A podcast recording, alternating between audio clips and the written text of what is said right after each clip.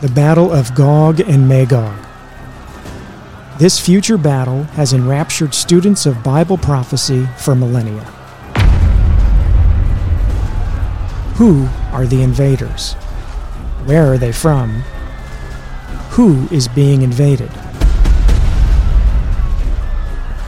And what will the result of this important, bloody, future battle be? Today, we study Ezekiel 38 and 39, Battle of Gog and Magog. You are listening to the Tove podcast.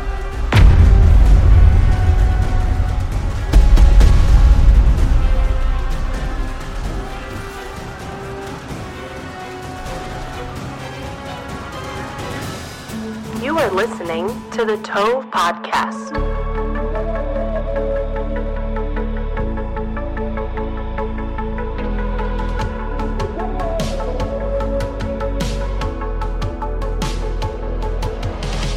Well, welcome to the Tove Podcast. My name's Levi Hazen, and uh, with me today I've got my good friend Dave Zirkel. Dave, welcome to the Tove Podcast. Thank you for having me.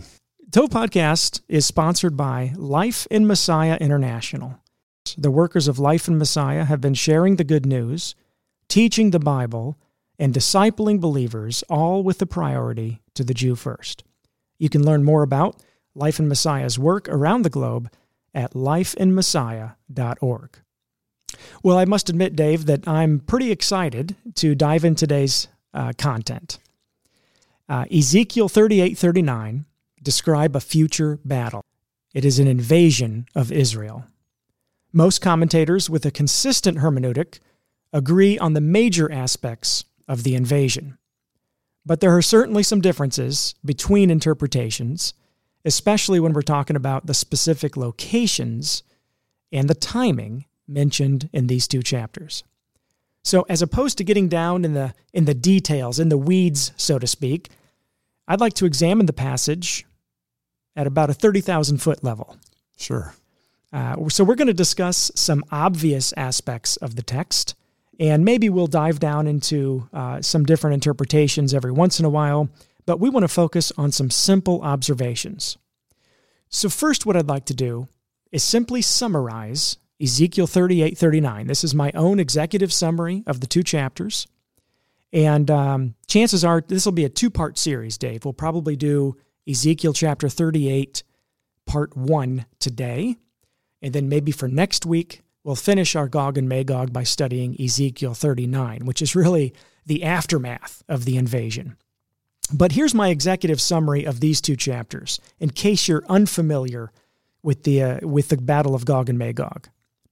At the end of days, a northern confederacy of nations will be drawn by God to invade the land of Israel. In defense of Israel, God will wipe out the invading army. The army is eaten by birds and other wild animals after their defeat. God will be glorified by the nations because of his mighty act of warfare in defense of Israel. Then the people of Israel will spend seven months burying the bodies of the invaders and seven years burning their weapons. Because of God's awesome power, the house of Israel will know that they went into exile on account of their sins. God will then restore Israel to a secure land by regathering all the dispersed Jewish people around the globe. After regathering all of them and pouring out his Spirit on them, Israel will know that the Lord is their God. For myself, when I heard that you were going to be doing this podcast, I was very excited. Yeah, what what what makes you excited? I've always had a fascination with the prophecy and mm-hmm. God's plan for the plan for the future. And before I came to know the Lord, I knew little bits and pieces of things. And then as I came to uh, know the Lord and study the scriptures and look into things, it became even more fascinating when you look at this from the perspective of how this affects Israel in the future mm. and the redemption of Israel. And th- these two chapters speak directly to the redemption of Israel. Yeah. God's ultimate plan and how he's going to accomplish that. And I think if you look at these in, in that context, it takes on a whole different perspective. Yeah, absolutely it does. Well, let's just dive right in here to Ezekiel chapter 38. We'll try to get through the whole chapter today. And as I'm reading here, Dave, you feel free to Sure. to chime in whenever you have a, a thought. So, starting in verse 1 says, The word of the Lord came to me Son of man, turn your face toward Gog of the land of Magog, the chief prince of Meshech and Tubal. Prophesy against him and say, This is what the Lord God says Look, I am against you, Gog, chief prince of Meshech and Tubal. Now, let's just stop right there. First three verses, we already have good Bible commentators, good interpreters of the scripture, again, implying a consistent hermeneutic who are differing because we have some identification to do here, both in terms of location and in terms of title. So let's start with the first title. It says, Son of man, turn your face toward Gog of the land of Magog. Now, walk us through, Dave. What could Gog be here? The commentators I've read and, and seen, you can talk about an individual, Mm-hmm. particular king. I've also heard other commentators talk about Gog of Magog being of a spiritual nature Hmm.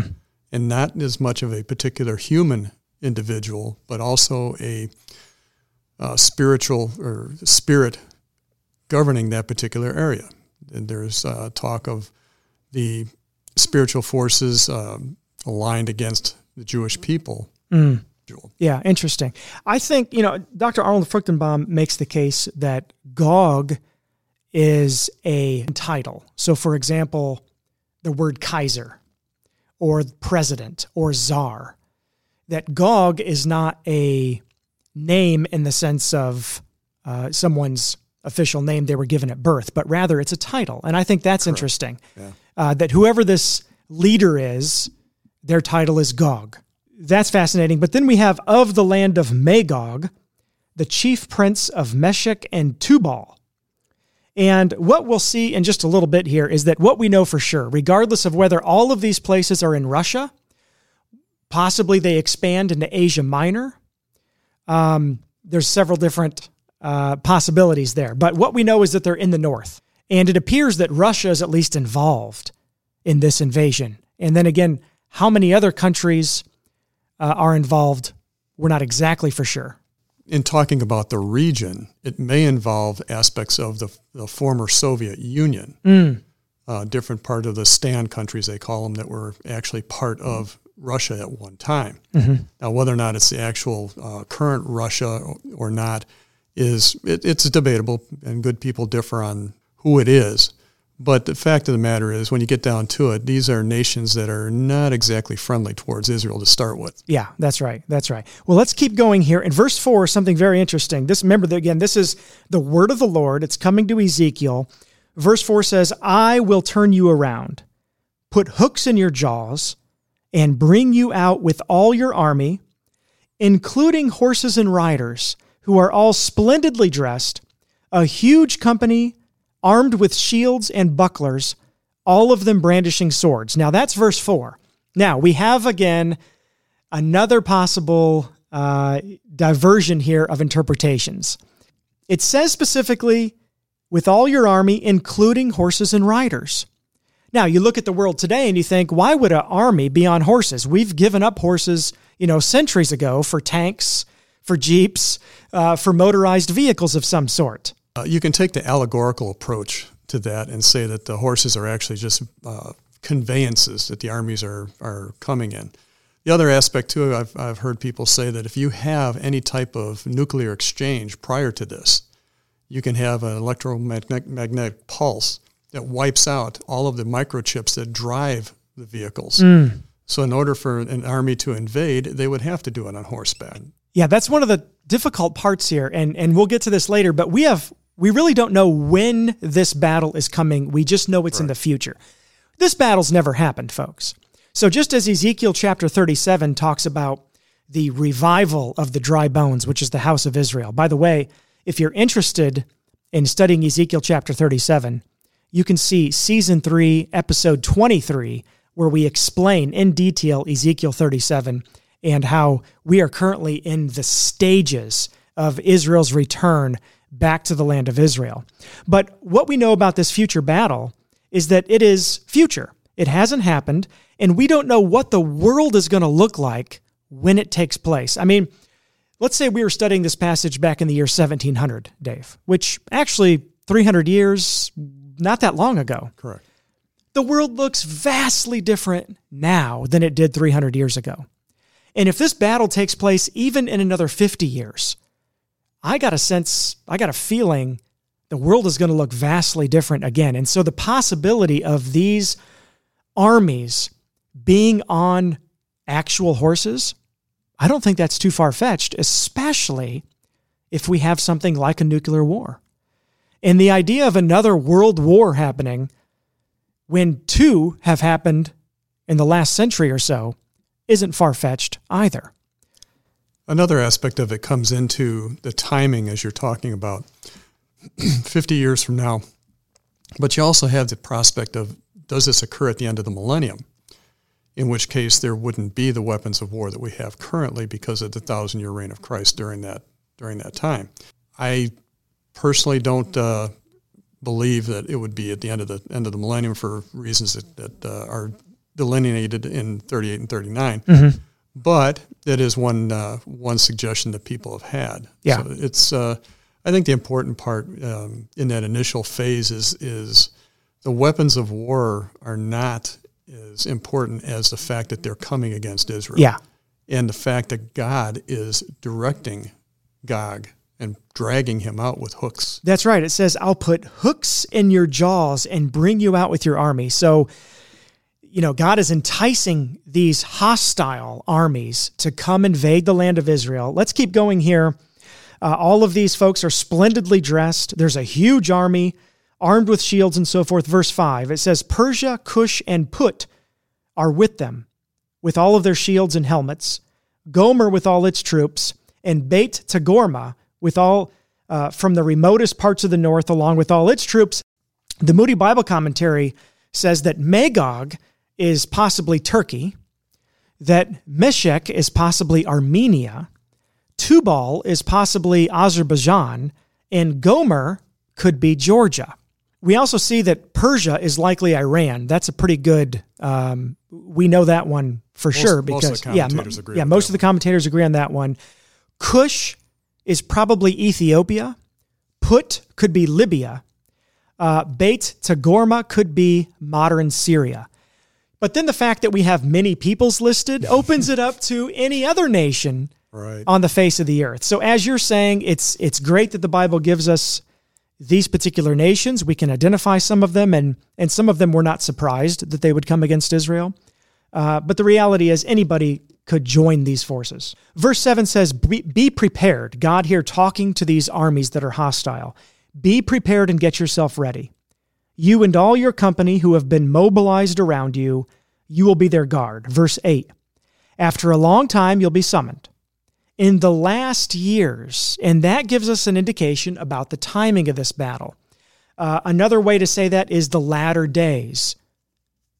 You will enter a land that has been restored from war and regathered from many peoples to the mountains of Israel, which had long been a ruin. Now, what's amazing is that this prophecy could be fulfilled today because it was only beginning in the 1880s. And then, of course, 1948, Israel becomes a nation again. Up until then, Israelites had not started to be gathered to this ancient nation, which was largely desolate, which was largely war torn. Now, we can see that Israel's a thriving nation, has been so for, for 70 plus years now. And these people have been regathered from many different peoples to the mountains of Israel, which had long been a ruin, just as the scriptures said. Right. You can see that the stage is set. All the, the stage all is the set, parts yeah. are there, and the necessary part of Israel being back in the land and being uh, recovered from war. Uh, it's it could happen anytime. Yeah, that's right. It says they, being the people of Israel, were brought out from the peoples or from the nations, and all of them now live securely. Now, whether or not Israel lives securely is a question mark. Uh, for that reason, some people say that this event probably takes place during the time of Jacob's trouble, during the tribulation period, where Israel is guaranteed peace for a certain amount of time until the peace is broken. But does Israel live in peace today? It depends if you're looking at that as an observation that they're living in peace Mm. or a state of mind that they're living in peace. One thing I've noticed when I went to Israel is they are very confident in their military to protect the people. Yeah. Now, is this a, a matter of uh, get confidence in their military and a state of mind that they're at peace, or is this an actual observation Sure. that they're at peace? Yeah, it's a good question and one that will remain until this Correct. battle takes place. Verse 9 says, You, all of your troops, and many peoples with you will advance. Coming like a thunderstorm, you'll be like a cloud covering the land. So, whenever this future battle takes place, it's going to be a massive horde of anti Semites that are pouring across what seems to be the northern, possibly the western, or the, sorry, the eastern boundary of Israel. Verse 10 This is what the Lord God says On that day, thoughts will arise in your mind, and you will devise an evil plan. That's where we know this is, this is evil. This is from the enemy here. Uh, God says so. You will say, I'll go against a land of open villages. I'll come against a tranquil people who are living securely. All of them living without walls, without bars or gates, in order to seize spoil and carry off plunder to turn your hand against ruins now inhabited, and again against a people gathered from the nations who have been acquiring cattle and possessions and who live at the center of the world. Now, that gives us a very interesting insight here about how the Bible views Israel. And over and over again, not only can we see the thread that Israel is this tether point of prophecy, and if we want to know what God is doing, we should probably look at Israel. But right there, the scriptures are very clear. Israelites live at the center of the world. Correct. Yeah, I mean, that's fascinating. It is. So, as Bible students, wouldn't we be wise to always just keep Israel as a timepiece, to keep Israel as that tether? Not that God's not doing other things in other parts of the world, He absolutely is. Uh, God is so sovereign, He's sovereign over the events and the people of the Gentile kingdoms as well.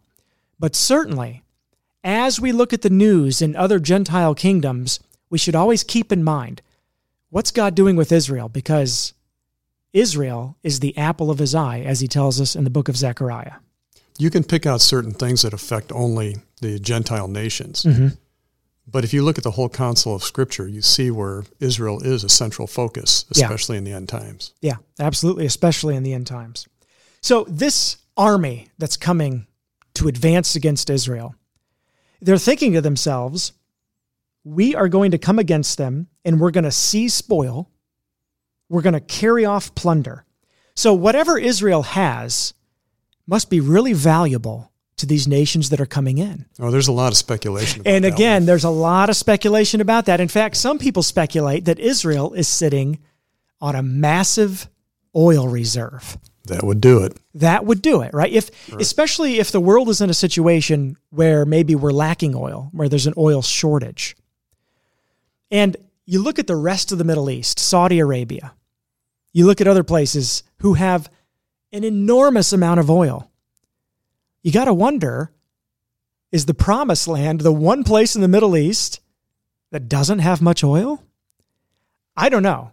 And again, oil speculation is something that is actually going on right now, both off Israel's coast as well as uh, on the land of Israel. There was a, a company that's been around for over a decade now called Zion Oil. It's it's led, or at least was led, by a guy named John Brown, who's an American believer, and uh, he says that God has led him to start looking for oil in the land of Israel. So one time when I was in Israel a few years ago, I went and visited some of their rigs and so forth. I can tell you there wasn't much going on there, and I hope that investors in Zion Oil aren't being scammed. I have no idea. But I, I will say this that over the last few years, there have been huge reserves of natural gas that have been found in the ocean off of Israel's coasts. Natural gas that apparently Israel could use to supply Europe for years to come. So, usually where there's natural gas, I hear, There's oil. there's oil. So, we don't know. Uh, we're just speculating, and it, it could be something completely different other than some kind of a natural resource. Right, right now, in our day and time, what we think could provoke a war are natural resources. But at that time, maybe it's something completely different. Maybe Israel has some kind of a cure for a worldwide pandemic that's going on at the time. I've also heard about desalinization Yeah. efforts for the water and, and making the land fertile. Israel uses tons of salt water for their drinking water today. They basically have created a process which, uh, as Dave mentions, it's called desalinization, and they're taking seawater and turning it into potable water. I think our friends in California would do well to bring over some Israeli experts and learn from them as we're having water shortages uh, almost on a yearly basis across the West. Uh, whether or not they'll take advantage of that, I don't know, or maybe it's just cost prohibitive. But either way, there are a lot of different technologies in Israel, some of which we don't even know about, that I think the rest of the world is envious of. And maybe it's one of those technologies in the future that provokes this horde to come and, quote, seize spoils. What are these spoils? We don't know. What we do know, Dave, is that right now it's time for a break. And when we come back on the Tove podcast, we're going to finish the rest of Ezekiel chapter 38 as we study the battle of Gog and Magog on the Tove podcast. Since 1887, Life in Messiah has helped Christians understand the Jewish roots of our faith and God's ongoing commitment to his people. We teach that anti Semitism is inconsistent with biblical faith, and we pray for the peace of Jerusalem, which includes her spiritual renewal as well as physical safety. In all we do, our priority is to share the gospel message. Connect with us on Facebook, Instagram, or at lifeinmessiah.org. That's lifeinmessiah.org.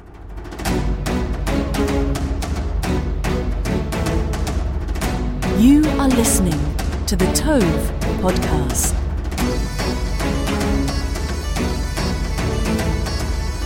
Welcome back to the Tove podcast. I'm here with Dave Zirkle as we talk about this future battle called Gog and Magog.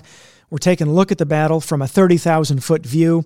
Uh, we've already covered the first 13 verses, and what we've learned so far is that there's going to be a horde of anti Semites who are actually drawn by God to advance over the land into the mountains of Israel. And they're advancing in their own minds so that they can seize spoil, uh, so that they can carry off plunder. And we don't know what that spoil is. We don't know what that plunder is. It's all speculation. We don't know exactly when this battle is going to take place. Some people seem to be more certain than others. We just know that it's in the future. And uh, Dave and I are both in agreement that it's probably not the same battle that's going to take place in the millennial kingdom. At the end of the millennial kingdom, um, and a battle takes place at that time when Satan is released again after a thousand years to deceive the nations of the earth. And um, the reason being is if you study the two, two battles side by side, it seems there are different outcomes of those battles. Uh, it seems that one of them is just simply uh, taken care of, so to speak, with God's voice. The other one is taken care of, as we'll see here in a second, with some torrential hailstones and, and fire and, and all kinds of good things. So this battle probably takes place either just before the tribulation or during the tribulation. There's also aspects at the end of the millennium of not fitting with some of the timing issues of burying and burning and things of that nature, and also the uh, ultimate demise of Gog or the, the leader. Yeah, yeah, that's right. But we are ready for verse 14 right now in chapter 38. Uh, it says, Therefore prophesy, Son of Man, and say to Gog, This is what the Lord God says On that day when my people Israel are dwelling securely, will you not know this and come from your place in the remotest parts of the north? And that's where we know for sure that these folks are coming from the north even if there are many peoples with them from other nations, At least Gog seems to be from the remotest parts of the north. Now, Dr. Fruchtenbaum makes an interesting point, Dave, in his commentary. He says if you take a line due north directly from Jerusalem, there's a city that's up there in Russia, Moscow. Moscow. And I find that very interesting that due north, directly, uttermost parts of the north from Israel is Moscow. So that should just be taken into our consideration when we think about this future battle. So as we continue here, it says, again, you and many peoples with you. And again, it brings up who are all riding on horses. Now, again, some commentators think that this is just kind of hyperbole, maybe, or it's allegorical that Ezekiel saw things in his vision, but because he didn't have the words for tank or jeep or things like that, that he wrote down horses. I tend to disagree with that, although I can I can see it. I tend to gris- disagree with it because I think Ezekiel could have just writ- written, "There's going to be a war and there's going to be soldiers," and I don't know what those things are, but they look scary. He could have just been very general since he didn't have the words for them, but he's actually very specific that there's going to be horses.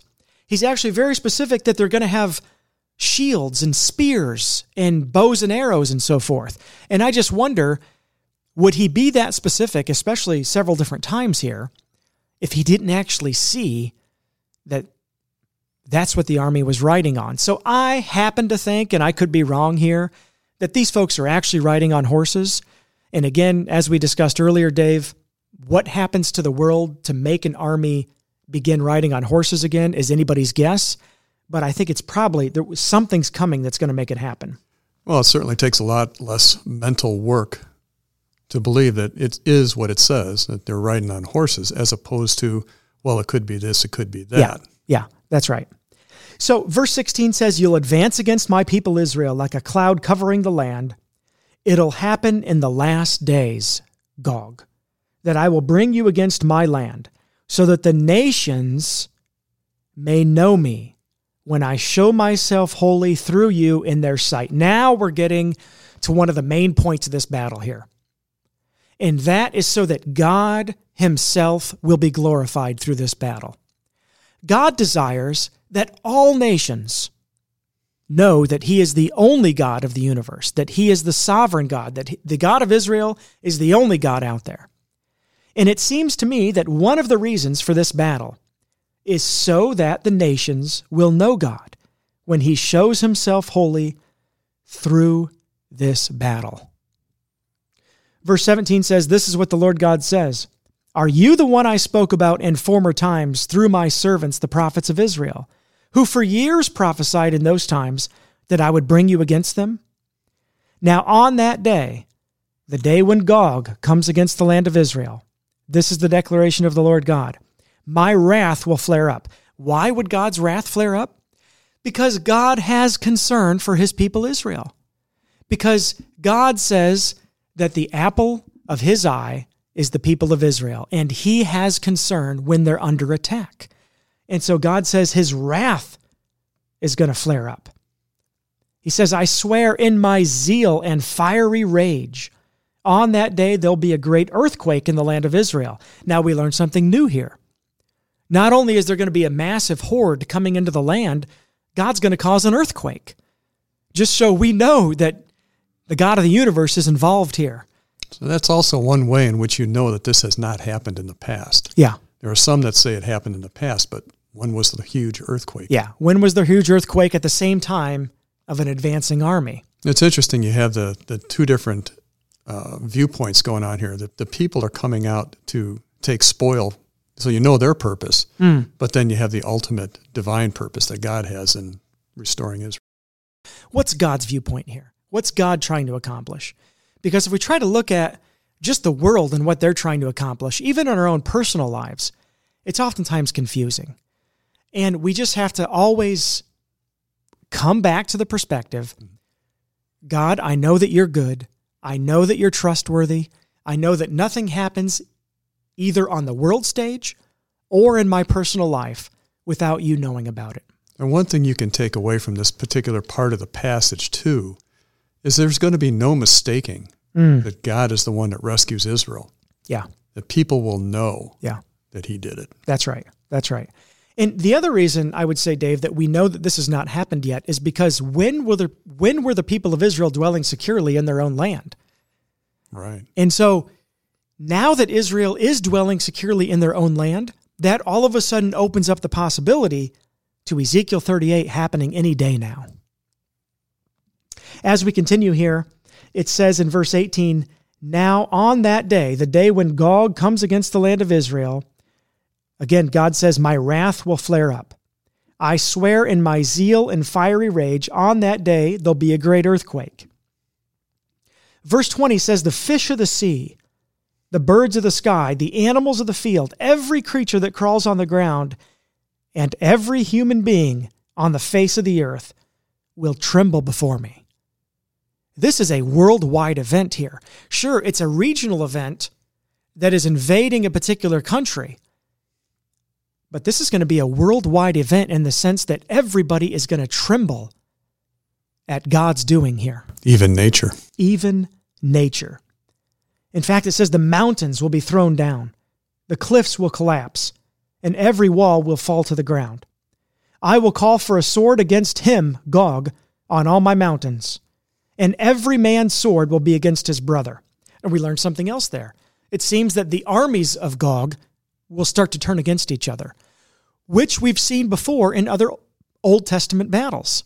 When God Right. confuses invading armies and people get, you know, confused for one reason or the other and they start to turn their swords on each other. That's going to happen again in the future. Verse 22 says, I will execute judgment on him, Gog, with plague and with bloodshed. Now we see something new there. There's going to be a plague involved. I will pour out torrential rain, hailstones, fire, and brimstone on him, as well as his troops and the many peoples who are with him. So, this is a case, as good as the IDF is, Dave, and, and the IDF is good. They are.